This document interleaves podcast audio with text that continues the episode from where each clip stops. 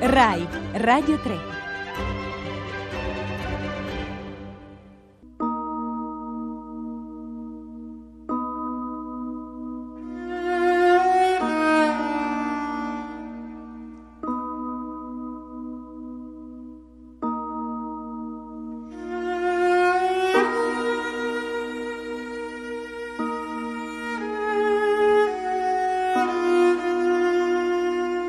La natura della mia professione mi ha portato in contatto negli ultimi anni con una categoria di uomini interessante all'apparenza e in qualche modo singolare, quella dei copisti legali.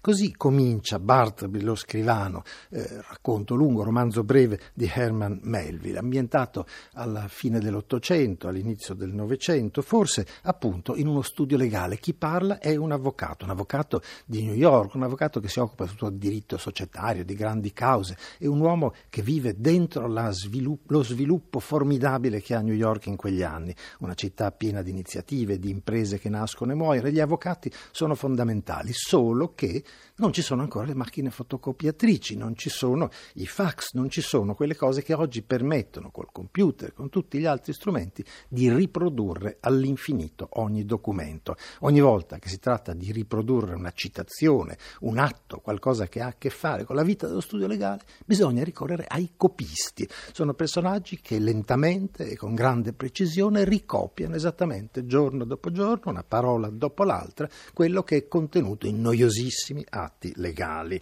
Ora, per l'avvocato che scrive in prima persona questo eh, racconto, non c'è assolutamente niente di straordinario, qualcuno debba passare la sua vita a ricopiare stancamente all'infinito atti legali e tutto sommato non si chiede neanche se effettivamente sia una cosa che può degradare l'uomo, cambiare un po' le sue cose. Insomma, non si parte dal presupposto che queste specie di macchine copiatrici umane possano avere qualcosa di personale. In questa storia a un certo punto compare Bartleby, compare come uno scrivano che si affaccia alla porta dello studio e si presenta come un copista disposto a svolgere il suo lavoro come tutti gli altri e lo fa, lo fa con tale eh, ordinaria precisione, con tale eh, perfetta adesione alla macchinosità del suo lavoro che viene considerato un ottimo impiegato, un ottimo impiegato che viene sfruttato tanto da lavorare molto più degli altri. L'avvocato a un certo punto si rende conto che è bravissimo e lo mette vicino a sé, dietro un paravento, vicino alla sua scrivania, in modo da poterlo chiamare in qualunque momento. Bartleby, mi copi questo, Bartleby,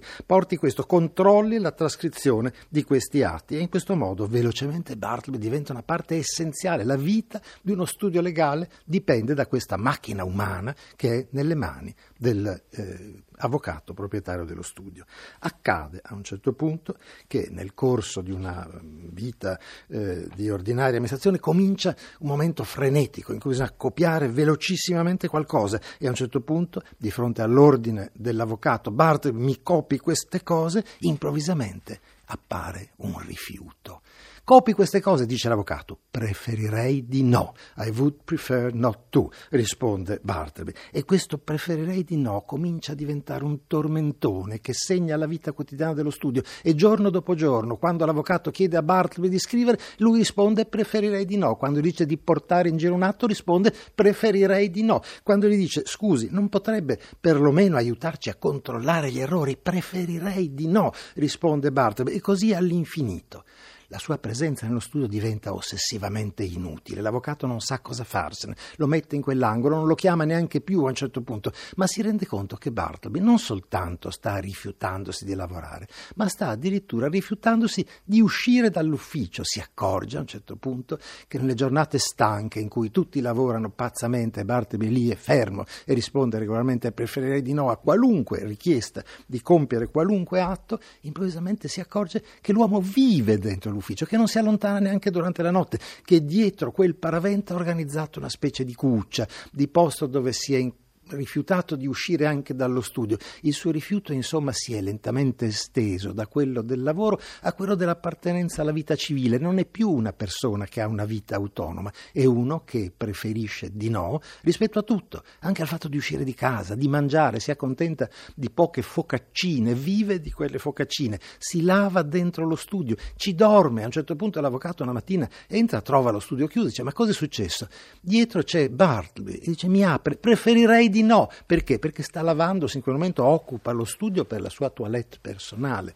A questo punto per l'avvocato è arrivato il momento di fare una scelta, dice Bartleby devi andartene, nessuno può più sopportare la tua presenza qua dentro, sei diventato un elemento di disordine nello studio, tutti ti guardano con odio. E lui dice preferirei di no, preferirei non andarmene, preferirei che le cose rimanessero come prima. Ma come come prima, gli chiede l'avvocato, come prima lavoravi, adesso non lavori più, non vuoi più lavorare? Voglio farti fare qualcos'altro, vuoi andare in giro? Gli propone le cose più straordinarie, di accompagnare delle signore in un viaggio in Europa Europa, di poter andare a portare in giro per tutta l'America tutti i suoi atti e lui risponde sempre, puntualmente, inesorabilmente, preferirei di no.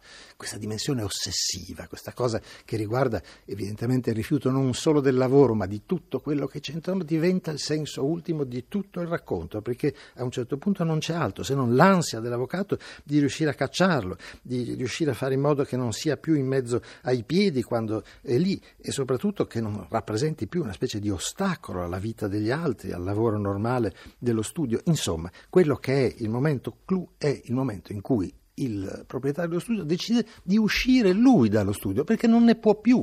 La presenza di Bartleby è talmente inutile, ossessiva e sgradevole che a un certo punto rinuncia al suo studio ed è costretto ad andarsene. In un ultimo drammatico colloquio chiede a Bartleby: Scusi, non vuole venire via, faccia qualcosa. Preferirei di no, rimane lì. Arriverà il nuovo proprietario di uno studio, anche lui si piazzerà lì, anche lui si troverà Bartleby tra le scatole, non saprà come mandarlo via e lui risponderà puntualmente: Preferirei di no a tutti gli inviti ad allontanarsi allontanarsi da lì. Piano piano questa ossessione si allontana, l'avvocato racconta di essere andato a trovare Bartleby, di averlo trovato lì ormai in condizioni penose, anche se un po' più loquace del solito, ma quando gli chiede vorrei portarlo via, vuole andare a fare commesso in una drogheria, preferirei di no, gli andrebbe di lavorare in un bar, preferirei di no. L'insolita loquacità, le risposte di questa cosa dice a un certo punto forse potrei trascinarlo via, non è vero. Bartleby non si lascerà trascinare via se non quando arriverà la polizia, quando lo porteranno in carcere, in carcere rifiuterà addirittura di mangiare, rimarrà lì come una specie di sacco stecchito.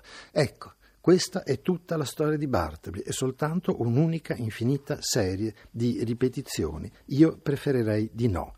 Quello che rappresenta probabilmente Bartleby nel senso ultimo della storia è la marginalità sociale, è la dimensione dell'altro, di qualcosa di diverso da noi di cui noi non siamo capaci di prendere atto, forse anche il fatto di sentirsi inadeguati a un mondo velocissimo e nuovo, l'essere umili, essere dimessi come è Bartleby e non essere capaci di vivere dentro il mondo vorticoso della New York che sta esplodendo nella nuova commercializzazione degli uffici legali, ma in fondo tutto sommato è l'alterazione che produce un lavoro ripetitivo, è l'alienazione del lavoro quello che segna la vita di Bartleby. I copisti, quello che oggi è una fotocopiatrice, una volta erano uomini e la capacità di dire di no forse è quella che ha fatto sostituire lentamente il lavoro manuale con le macchine.